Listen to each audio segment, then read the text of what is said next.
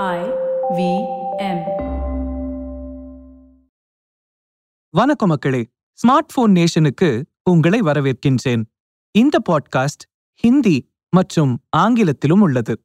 இந்த பாட்காஸ்டோட தமிழ் தழுவலுக்காக உற்சவ் மெமரியா அவர்களின் குரலுக்கு காட்வின் ஜெஃப்ரி அவர்களும் நிவேதிதா பிரகாசம் அவர்களின் குரலுக்கு அனுபமா அவர்களும் குரல் கொடுத்துள்ளனர்.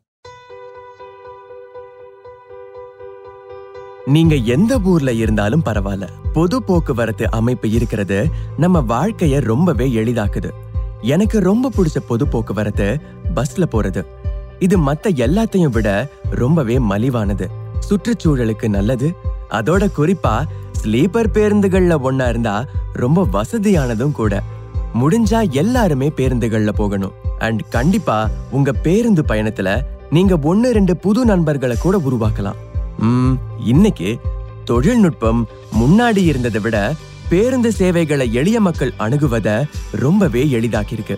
டிக்கெட்டுகளை விரைவாகவும் போட்டித்தன்மையோடவும் வாங்குற இணையதளங்கள் மூலம் வசதியான அதோட மலிவு விலையில நகரங்களுக்கு இடையிலான பயணம் மெதுவாக எல்லாருக்குமே அணுகக்கூடியதா மாறிக்கிட்டு வருது. குறிப்பாக அடுத்த அரை பில்லியனுக்கு.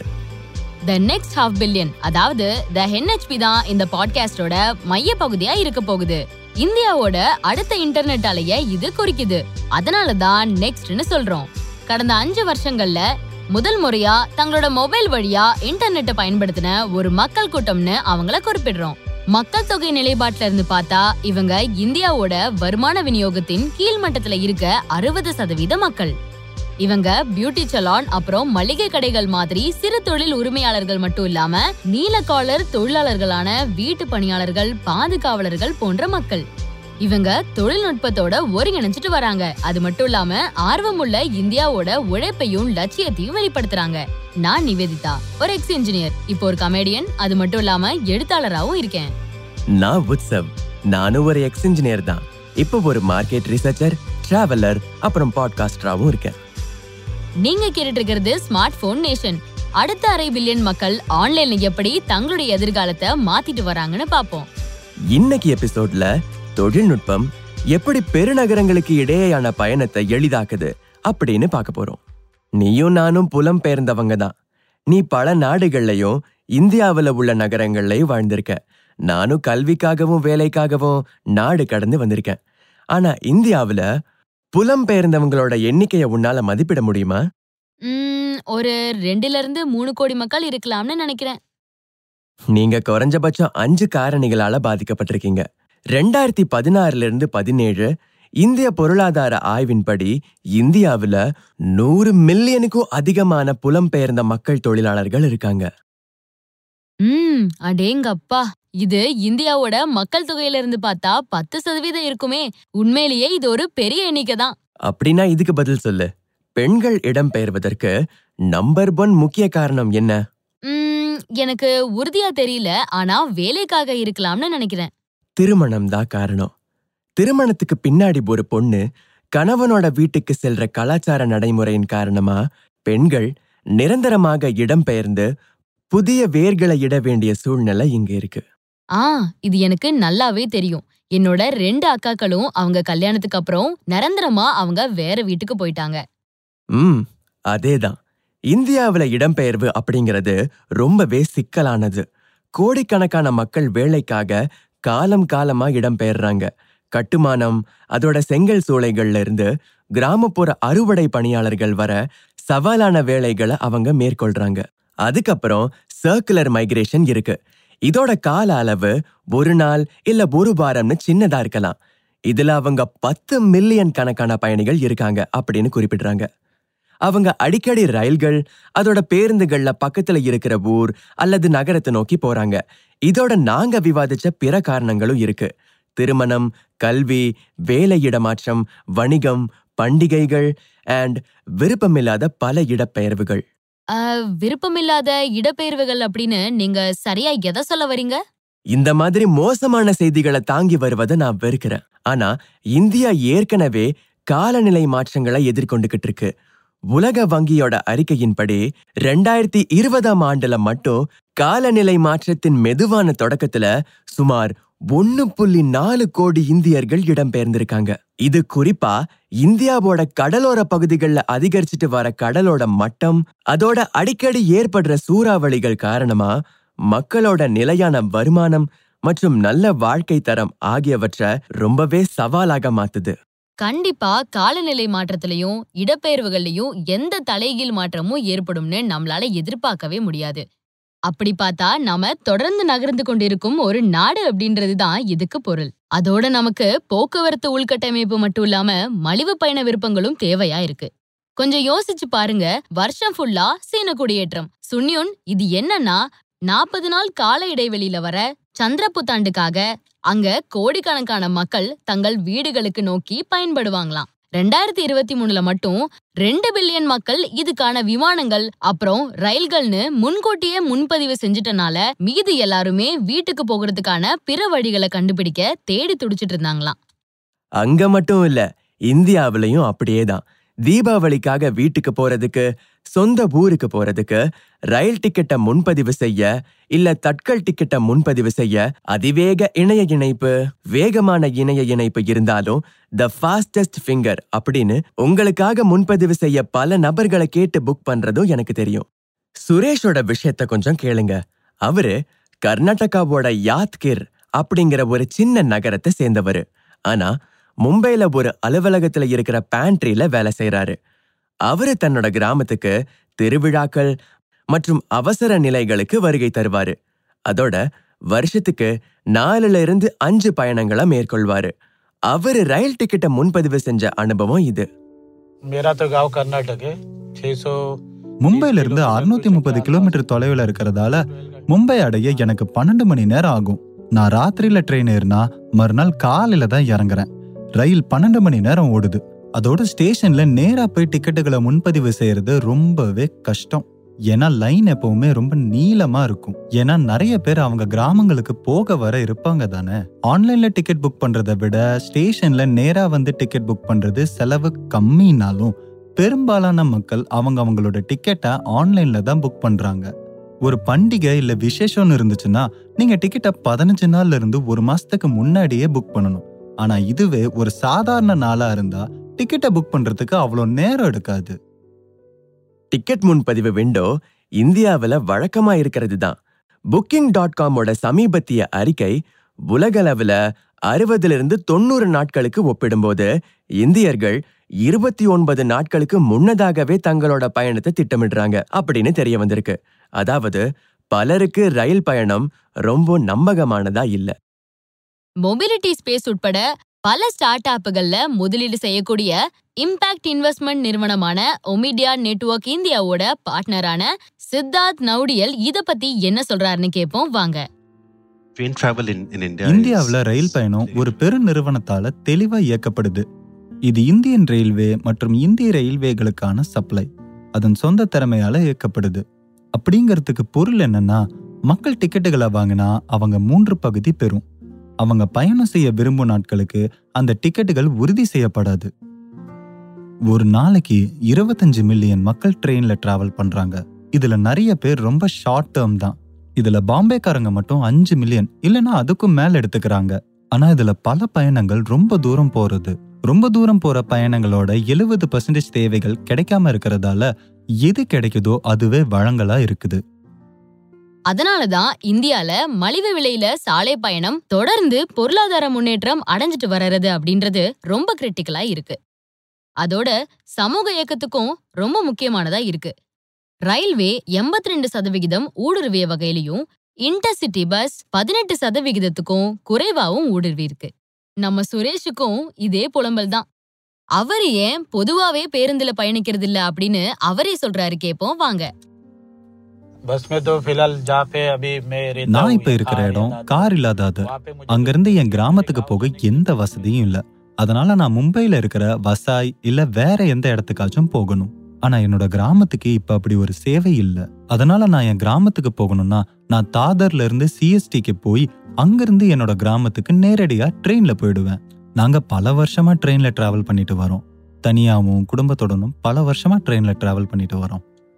எங்க ஊர்ல பஸ் ஃபெசிலிட்டி இல்லாததாலையும் எப்பயாச்சும் பஸ் தேவைன்னா நாங்க ரொம்ப தூரம் நடந்து போக வேண்டியதா இருக்கிறதாலையும் நான் பஸ் அவ்வளவா யூஸ் பண்றதில்ல. இதுதான் இன்டர்சிட்டியின் இணை நிறுவனர் கபில் ரேசாடாவும் இந்த வாய்ப்பை விரும்ப காரணமா இருந்துச்சு. கபில் ரயில் பயணச்சீட்டு முன்பதிவு செயலியான ரயில் யாத்ரியோட நிறுவனரும் ஆவாரு. ரயில் யாத்ரியா பல வருஷங்களா இயக்கத்துல இருந்து ரயில் டிக்கெட்டுகளோட விநியோகத்துல நிலையான இடைவெளி இருக்கு அப்படின்றதையும் சாலை வழி பயணம் பெருகிய முறையில முக்கியத்துவம் பெறுகிறது அப்படின்றதையும் அவரு நெருக்கமா புரிஞ்சுகிட்டாரு இன்டர்சிட்டி அப்படின்ற பேரை தெளிவா குறிப்பிடுறது மாதிரி இது இந்தியா முழுவதும் நீண்ட தூர பேருந்து பயணத்துல கவனம் செலுத்தக்கூடிய ஒரு பேருந்து நிறுவனமா ஆகும் See, bus travel growth in India. இந்தியாவுல பேருந்து பயண வளர்ச்சி தவிர்க்க முடியாத ஒண்ணு அதுக்கான காரணம் ரொம்பவே சிம்பிள். இந்தியாவில் பெரும்பாலும் பயணம் செய்ய மூணு வழி தான் இருக்கு. விமானம் ரயில் இல்லைன்னா பேருந்து. நான் இங்கே கார்களை நிராகரிக்கிறேன். ஏன்னா அது ரொம்பவே விலை உயர்ந்தது. நாம் ஒரு கிலோமீட்டருக்கு ரெண்டு ரூபா கிலோமீட்டருக்கு அஞ்சு ரூபா அப்படின்னு பேசிகிட்டு இருக்கோம். ஆனால் நீங்கள் காரை எடுத்து பார்த்தீங்கன்னா திடீர்னு அது ஒரு கிலோமீட்டருக்கு இருபது ரூபாய் வரை செலவாகும். அதனால் ரயில் விமானம் பேருந்து இந்த மூணையும் பார்த்தா விமானங்கள் மற்ற ரெண்டை கம்பேர் பண்ணும்போது விலை பிரிவில் இன்னும் கொஞ்சம் அதிகம்தான். ஸோ இந்த முதன்மையான போட்டி பேருந்துகளுக்கும் ரயில்களுக்கும் மத்தியில் தான். அது ரெண்டுத்துக்குமே ஒரே விலை வகை ஒரே அம்சங்கள் ஒரே கால அளவு ஒரே நன்மைகள் ஆகியவற்றை சுற்றியே இயங்குது. பயணம் அதிகரிக்கும் போது ரயில் திறன் அதிகரிக்கிறது ரொம்பவே கஷ்டமான விஷயம். ஏன்னா ரயில் திறனை அதிகரிக்க நீங்கள் அந்த பாதையின் திறனை அதிகரிக்கணும். பஸ் திறனை அதிகரிக்க சாலை நெட்வொர்க்கை அதிகரிக்கணும். இதை விட நெடுஞ்சாலைகள் இப்போ திறன் விரிவாக்கத்தில் அதிக கவனம் செலுத்தப்படுது. இது ரொம்பவே எளிதானது அதே நேரத்தில் ரொம்ப விரைவானதும் கூட. அதனால அடுத்த பத்து ஆண்டுகளில் பார்த்தீங்கன்னா இந்தியாவிற்கு பேருந்துகளை தவிர மலிவு விலை பொது போக்குவரத்துக்கு வேறு எந்த மாற்றையும் நம்மால பார்க்கவே முடியாது. பேருந்து பயணத்தோட உயர்வு பத்தி நான் கபிலோட உடன்படுறேன்.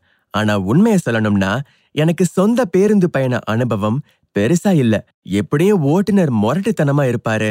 இல்ல எதையுமே பொருட்படுத்தாம இருப்பாரு. அதோட பேருந்துகள் எப்பவுமே அடிக்கடி தாமதமாக வரும். அதோட நெடுஞ்சாலைகள்ல இருக்கிற பயணிகளை ஏத்தி செல்வதற்கு அவைகள் ரொம்பவே சீரற்ற முறையில நிறுத்தப்படுகின்றன. என்ன கேட்டா தெருக்குல இது வேற மாதிரி இருக்குன்னு தான் நான் சொல்லுவேன். உள்ளூர் பேருந்துகளா இருந்தாலும் சரி இன்டர்சிட்டி பேருந்துகளா இருந்தாலும் சரி நான் என் வாழ்நாள் முழுவதும் பேருந்துல பயணம் பண்ணிருக்கேன் தமிழ்நாட்டுல நல்ல பேருந்து வசதி இருக்கு. அது மட்டும் இல்லாம இந்த இன்டர்சிட்டி ஸ்லீப்பர் பேருந்துகள் ரொம்பவே வசதியா இருக்கும். அதோட மலிவானவையும் கூட. சமீபத்துல கொச்சியில இருந்து கோயம்புத்தூருக்கு ஸ்லீப்பர்ல பயணம் பண்ணேன். தளத்துல பேருந்தோட ஆடம்பரமான படங்களை பார்த்தபோது சும்மா ஏமாத்துறாங்கன்னு நினைச்சேன். ஆனா அந்த புகைப்படங்களை போலதான் நேர்லயும் இருந்துச்சு. அத பார்த்து ரொம்பவே ஆச்சரியப்பட்டேன். ஆனா இதே மாதிரி மகாராஷ்டிரால ஒரு பேருந்து பயணத்துல எனக்கு சிக்கல் ஏற்பட்டுச்சு. நாசிக்ல இருந்து மும்பைக்கு திரும்பி வரும்போது ரோட்லயே என்னை இறக்கி விட்டுட்டாங்க. ரொம்பவே கஷ்டப்பட்டேன்.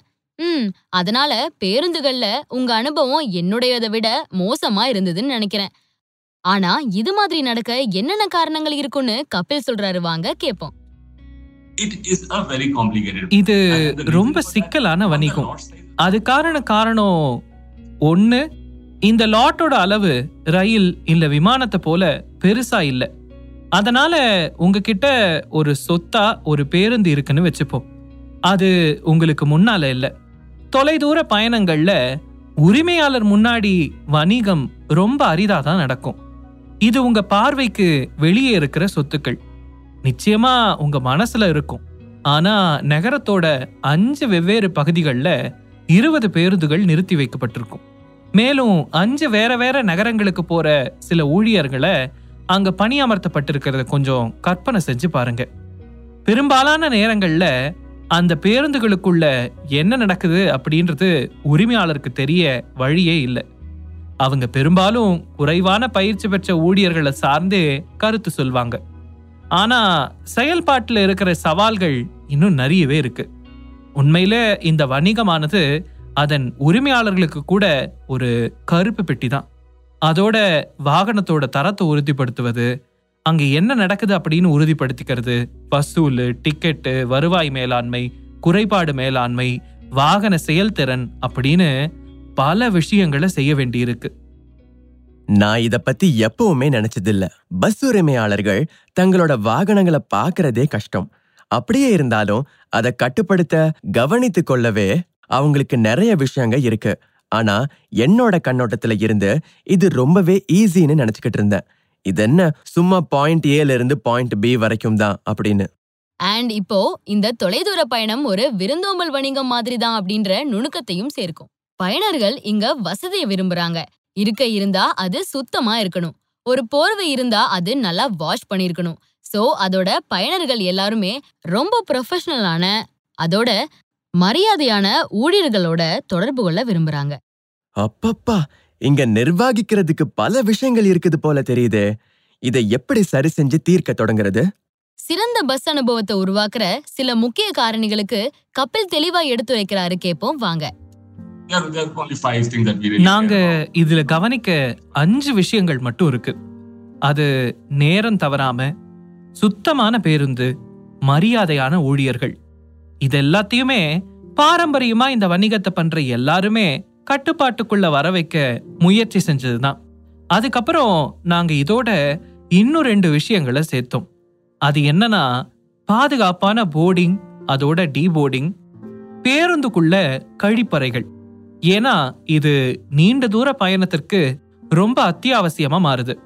பேருந்து பயணத்துல இந்த அஞ்சு பண்புகளை நாம நூறு சதவீதம் வழங்கினா நாம ரொம்பவே சிறந்த இடத்துல இருப்போம். ஆனா இதுல முழு விஷயமே இதுதான். இப்ப இந்த பண்புகளை எழுபது சதவீதத்துல இருந்து எண்பது சதவீதம் தொண்ணூறு சதவீதம்னு எப்படி கொண்டு போறது? அண்ட் எங்களோட இலக்கு எப்பவுமே நூறு சதவீதம் தான். அவரு சொன்ன எல்லாத்தையுமே நான் ஏத்துக்கிறேன். ஆனா அதை எப்படி ஹண்ட்ரட் பர்சன்ட் செயல்முறைப்படுத்துறது? ம் கண்டிப்பா. ஆனா அது ஒரு சிறிய இடைவேளைக்கு பிறகு பாப்போம்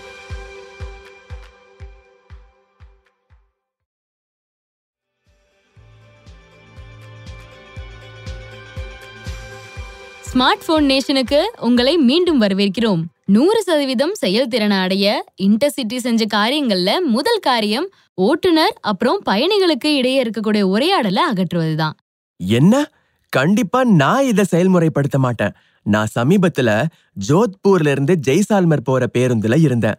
பேருந்து தாமதமா வந்துகிட்டு இருந்துச்சு.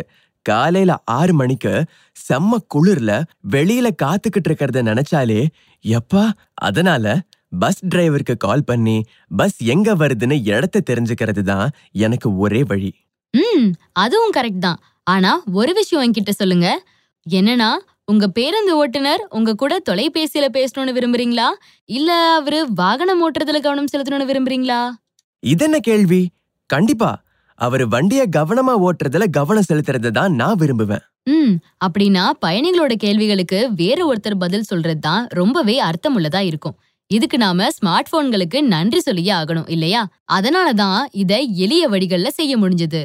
சரி ஜோத்பூர்ல இருந்து ஜெய்சால்மருக்கு போற உங்க பேருந்து பயணத்தை பத்தி யோசிச்சு பாருங்க. அதுல நீங்க தெரிஞ்சுக்க விரும்பின ரொம்ப முக்கியமான விஷயம் என்ன? ம் எக்ஸாக்ட்டா என் பஸ் எங்க இருக்கு அண்ட் எப்போ இங்க வரும்னு தான்.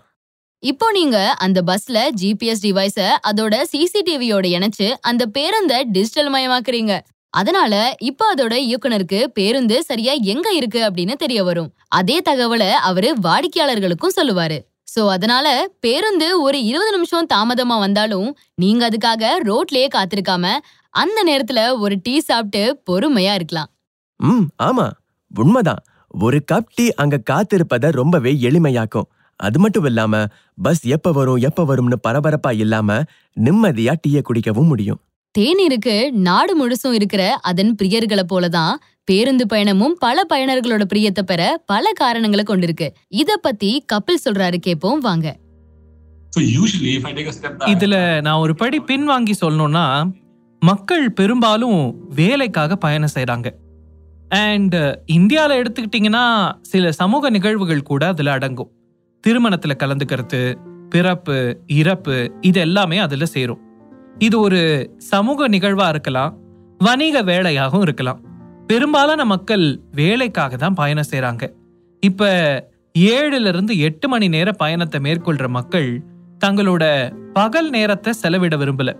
மாறா அவங்க இரவுல பயணம் செய்ய விரும்புறாங்க. இதுல ரெண்டு நன்மைகள் இருக்கு. ஒன்னு நீங்க நேரத்தை மிச்சப்படுத்துறீங்க. ரெண்டாவது ஹோட்டல்ல ஒரு நாள் தங்குவதற்கான செலவை சேமிக்கிறீங்க. இதுதான் நடுத்தர இந்தியான்னு சொல்லணும். நேரத்துக்கான மதிப்பு பணத்துக்கான மதிப்புன்னு ரெண்டுத்தையுமே கருத்துல கொள்றதுனால மக்கள் இரவோடு இரவா நீண்ட தூரம் பயணிக்கணும்னு ஆசைப்படுறாங்க. பெரும்பாலும் நீங்க ஆண்கள் பயணம் செய்வதை பார்ப்பீங்க ஆனா நான் சொல்றேன் இது எழுபத்தஞ்சு இஸ் டு இருபத்தஞ்சு ரேஷியோன்னு சொல்லுவேன். பெண்களும் பயணிக்கிறாங்க. பொதுவாக வணிக பயணிகள் மாணவர்கள் எல்லாருமே ஒரு நகரத்துல பணியமர்த்தப்பட்டு வேறொரு நகரத்துல தங்கி இருக்கும் அரசு ஊழியர்கள் விற்பனை சந்தைப்படுத்துதல் வல்லுனர்கள் அதோட சின்ன சின்ன வணிக சமூகம். இது எல்லாமே கவனம் செலுத்தப்பட வேண்டிய பிரிவு. அவங்க தான் இந்த பயணிகளோட பெரும் பகுதியை உருவாக்குறாங்க. இவங்களோட வயசை எடுத்துக்கிட்டீங்கன்னா தோராயமா பதினெட்டு பத்தொன்பதுல இருந்து இருபது இருபத்தி நாலு வரையினானது மாணவர்களுக்கானது. இதை தவிர பொதுவாக இருபதுகளோட ஆரம்பத்திலிருந்து முப்பதுகளோட பிற்பகுதி வரைக்கும் இருக்கலாம். அதோட சுமார் எழுபது சதவீதம் பேரு ஒற்றை பயனாளியா இருப்பாங்க. அதாவது சிங்கிளா பயணிக்கிறவங்க. ம் அதாவது இது ரொம்பவே மாறுபட்ட கூட்டம். அவங்களுக்கு மத்தியில என்ன ஒற்றுமை இருக்கு அப்படின்னு எனக்கு ஆச்சரியமா இருக்குது. இந்தியாவோட ரொம்ப அதிகமான போக்குவரத்து வழித்தடங்கள்ல ஒண்ணு அடுக்கு ரெண்டு இல்லனா மூணு நகரங்கள்ல இருந்து அடுக்கு ஒண்ணு இல்லனா மெட்ரோக்கு போகக்கூடிய மக்கள். டெல்லி மாதிரியான ஒரு இடத்த கவனிச்சு பாத்தீங்கன்னா யூபி பஞ்சாப் ஹிமாச்சல் ராஜஸ்தான் அதோட பீகார்னு அதை சுத்தி பல மாநிலங்கள்ல இருந்து மக்கள் பல காரணங்களுக்காக டெல்லிக்கு வருவாங்க.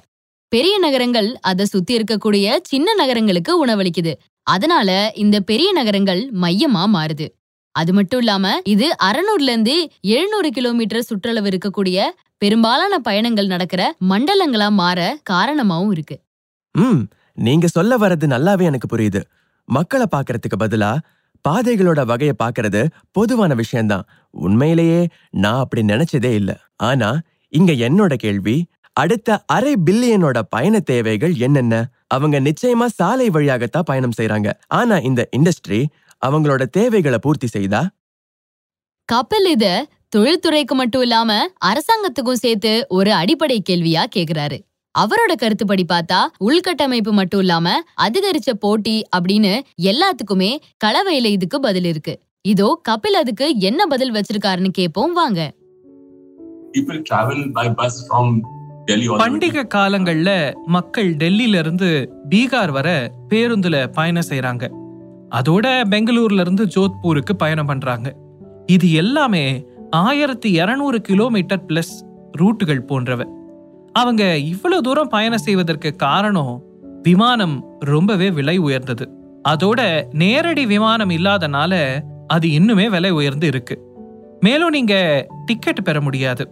அண்ட் ரயிலோட திறன் பொதுவா குறைவா தான் இருக்கும். அறுபது நாட்களுக்கு மேல நீங்க டிக்கெட்டே வாங்க முடியாது. சிக்கனமா மலிவு விலையில நீங்க நீண்ட தூரம் பயண தேவை அப்படின்றதுனால இங்க ரெண்டு கேள்விகள் முக்கியமா பார்க்கப்படுது. இந்த ரெண்டு கேள்விக்கும் சிறப்பா பேருந்து பொருந்துவதாலையும் சாலைகள் சிறப்பா இருப்பதாலையும் இந்த பயணம் அதிகரித்து வருது. என்னோட நாலுல இருந்து அஞ்சு வருட வியாபாரத்துல அப்போ அறநூறு கிலோமீட்டர் இப்ப எட்நூறு கிலோமீட்டர் தொள்ளாயிரம் கிலோமீட்டர்னு பயணம் செய்ய முடியுது. உதாரணத்துக்கு பாம்பே நெடுஞ்சாலையை எடுத்துக்கோங்க. இரவு முழுவதும் பதினாலு மணி நேரம் அப்படின்னு வச்சுக்கலாம். போட்டி எவ்வளவு அதிகமா இருக்குதோ அவ்வளவு திறமையான அதோட செலவு குறைந்த ஒவ்வொருவரும் இதுல பயணம் செய்யறாங்க அதனால நீண்ட தூர பயணங்கள்ல நீங்க கவனம் செலுத்துவதே எங்க கவனம். எங்களோட சராசரி தூரம் ஏற்கனவே ஐநூறு கிலோமீட்டருக்கு மேல இருக்கு. அதுதான் எங்க பேருந்து செய்யும் சராசரி பயணமே. அதிக திறன்கள் வருவதையும் அதிக நம்பகத்தன்மை வருவதையும் சிறந்த நெடுஞ்சாலைகள் வருவதால அறநூறு கிலோமீட்டர் தானாகவே எட்நூறு தொள்ளாயிரம்னு மாறிட்டு வருது. ஏன்னா இந்த பேருந்து பயணம் தான் ரொம்பவே வசதியானது வேகமானது. அதோட இதுக்கு மத்தியில குறைவான நிறுத்தங்கள் மட்டும்தான் இருக்கு. இந்த அதிக பைபாஸ்கள் போன்றவை இருக்கு. அதோட ஏல இருந்து பி பாயிண்ட்டுக்கு மக்களை டைரக்டா எடுத்து செல்ற திறனும் இப்ப சிறப்பா செயல்படுது. இப்பவும் நாம ஸ்மார்ட் போன்களுக்கு தான் நன்றி சொல்லணும். ஏன்னா இந்த டிக்கெட்டுகள் எல்லாமே அதிக அளவுல ஆன்லைன் ஆப்ஸ் அப்புறம் மொபைல் வெப்சைட்ல தான் முன்பதிவு செய்யப்படுது. அது மட்டும் இல்லாம இன்டர்சிட்டில மட்டுமே தொண்ணூறு சதவீதமான டிக்கெட்டுகள் ஆன்லைன்ல தான் முன்பதிவு செய்யப்படுது. அப்படின்னா மத்த தொழில்துறையினருமே இதே மாதிரியான எண்ணிக்கைகளை தான் வச்சிருப்பாங்க அப்படின்றது தான் நிதர்சனம். அது மட்டும் இல்லாம இதோட இந்த யூபிஐ பேமெண்ட்டுகளுமே இந்த முயற்சியை இன்னும் விரிவடைய வெகுவா உதவி செய்யுது. ம் நீ சொன்ன எல்லாமே உண்மைதான். அதோட நீ சொன்னது போல தொழில்துறையும் அரசாங்கமும் கூட்டாக சிந்திக்க வேண்டிய நிலை இந்த அனுபவத்தோட ஒரு அம்சமா இருக்கணும்னு நான் நினைக்கிறேன். பேருந்து நிலைய அனுபவம் விமான நிலையம் இல்ல ரயில் நிலையத்தோட ஒப்பிடும்போது பேருந்து நிலையம் ரொம்பவே சின்ன முதலீட்டை காண்கிறது. உள்கட்டமைப்போட தரம் ரொம்பவே குறைவா இருக்கு. ரொம்ப குறைவான வசதிகள் மட்டுமே இருக்கு. எடுத்துக்காட்டா சென்னை விமான நிலைய முன்பக்கத்தையும் அதோட கோயம்பேடு பேருந்து நிலையத்தையும் நினைச்சு பாத்தீங்கன்னா எல்லாருக்குமே நான் என்ன சொல்ல வரேன்னு தெளிவா தெரிய வரும். ஆமாங்க நாம தொடர்ந்து மொபைலிட்டி உள்கட்டமைப்புல முதலீடு செய்ய வேண்டிய நிலை கண்டிப்பா இருக்கு. அடுத்த அரை பில்லியனோட தேவைகளை நிறைவேற்றணும் அப்படின்னா அவங்களுக்கு பஸ்ல பயணிக்க கன்வீனியன்ட்டான வசதியான முக்கியமா செலவு குறைஞ்ச வழிகளை வழங்க வேண்டியிருக்கு. அதனால ஸ்மார்ட் போன்கள் இந்த புரட்சியோட மாபெரும் மூக்கியா இருக்கு. சோ நாம இங்க இருந்து தான் இதுல மேல் நோக்கி செல்ல முடியும். ஸ்மார்ட் போன் நேஷனுக்கு டியூன் செய்தமைக்கு நன்றி. நான் உங்கள் உற்சவ் அப்புறம் நான் உங்க நிவேதிதா. இதுதான் உங்க ஸ்மார்ட் போன் நேஷன் அடுத்த அரை பில்லியன் மக்கள் தங்களோட எதிர்காலத்தை அதுவும் ஆன்லைன்ல எப்படி வடிவமைக்கிறாங்க அப்படின்றத பத்தின ஒரு வித்தியாசமான பார்வை கொண்ட பாட்காஸ்ட் இந்த ஷோ உங்களுக்கு பிடிச்சிருந்தா ஸ்மார்ட் போன் நேஷன் யூடியூப் சேனலுக்கு சப்ஸ்கிரைப் பண்ணுங்க. அண்ட் உங்களோட ரேட்டிங் மற்றும் ரெவ்யூஸை ஸ்பாட்டிஃபை ஆப்பிள் பாட்காஸ்ட்னு மட்டும் இல்லாம நீங்க கேட்குற எல்லா ஆடியோ தளத்திலையும் மறக்காம பதிவிடுங்க. அண்ட் மேலும் இந்த ஷோ உங்களுக்கு ரொம்ப பிடிச்சிருந்தா மறக்காம உங்க ஃப்ரெண்ட்ஸோட ஷேர் பண்ணிக்கோங்க. எங்களுக்கு இது பெரிய ஊக்கமா இருக்கும். ஸ்மார்ட் போன் நேஷனை நீங்க பிரத்யேகமா ஐவிஎம் பாட்காஸ்ட் ஆப்லயும் இல்ல உங்களுக்கு பிடிச்ச எல்லா ஆடியோ தளங்கள்லயும் கேளுங்க சப்ஸ்கிரைபும் பண்ணிக்கோங்க. இந்த பாட்காஸ்ட நீங்க ஹிந்தி மற்றும் ஆங்கிலத்திலும் கேட்கலாம். முக்கியமா இந்த சீசன் வெளிவர உதவன ஒமடியார் நெட்வொர்க் இந்தியாவுக்கு ஒரு ஸ்பெஷல் தேங்க்ஸ் சொல்லி ஆகணும். இந்தியாவோட அடுத்த அரை பில்லியன் மக்களின் வாழ்க்கையை மேம்படுத்த துணிச்சலான எதிர்நோக்குடன் செயல்படும் ஆண்டப்ரனஸோட எப்படி ஓஎன்ஐ ஒன்றிணைந்து செயல்படுகிறது அப்படின்றத தெரிந்து கொள்ள ஒமெடியார் நெட்வொர்க் டாட் இன்ன பார்வையிடுங்க. மேலும் இந்த ஷோவை பத்தின உங்களோட விமர்சனங்களை நீங்க எங்க கிட்ட பகிர்ந்துக்கணும்னா நம்ம ஹோஸ்ட்ஸ நீங்க ட்விட்டர் மற்றும் இன்ஸ்டாகிராம்ல ஃபாலோ பண்ணலாம். YV டிராவல் ஃபார்ட்டி டூ அப்படின்ற இன்ஸ்டாகிராம் ஐடியில உற்சவ் மெமரியா அவர்களையும் நிவ் டாட் பிரகாசம் அப்படின்ற இன்ஸ்டாகிராம் ஐடியில நிவேதிதா பிரகாசம் அவர்களையும் மேலும் அட் ஐவிஎம் பாட்காஸ்ட் அப்படின்ற இன்ஸ்டாகிராம் ஃபேஸ்புக் அல்லது ட்விட்டர் பக்கத்துல எங்களையும் நீங்க ஃபாலோ பண்ணலாம்.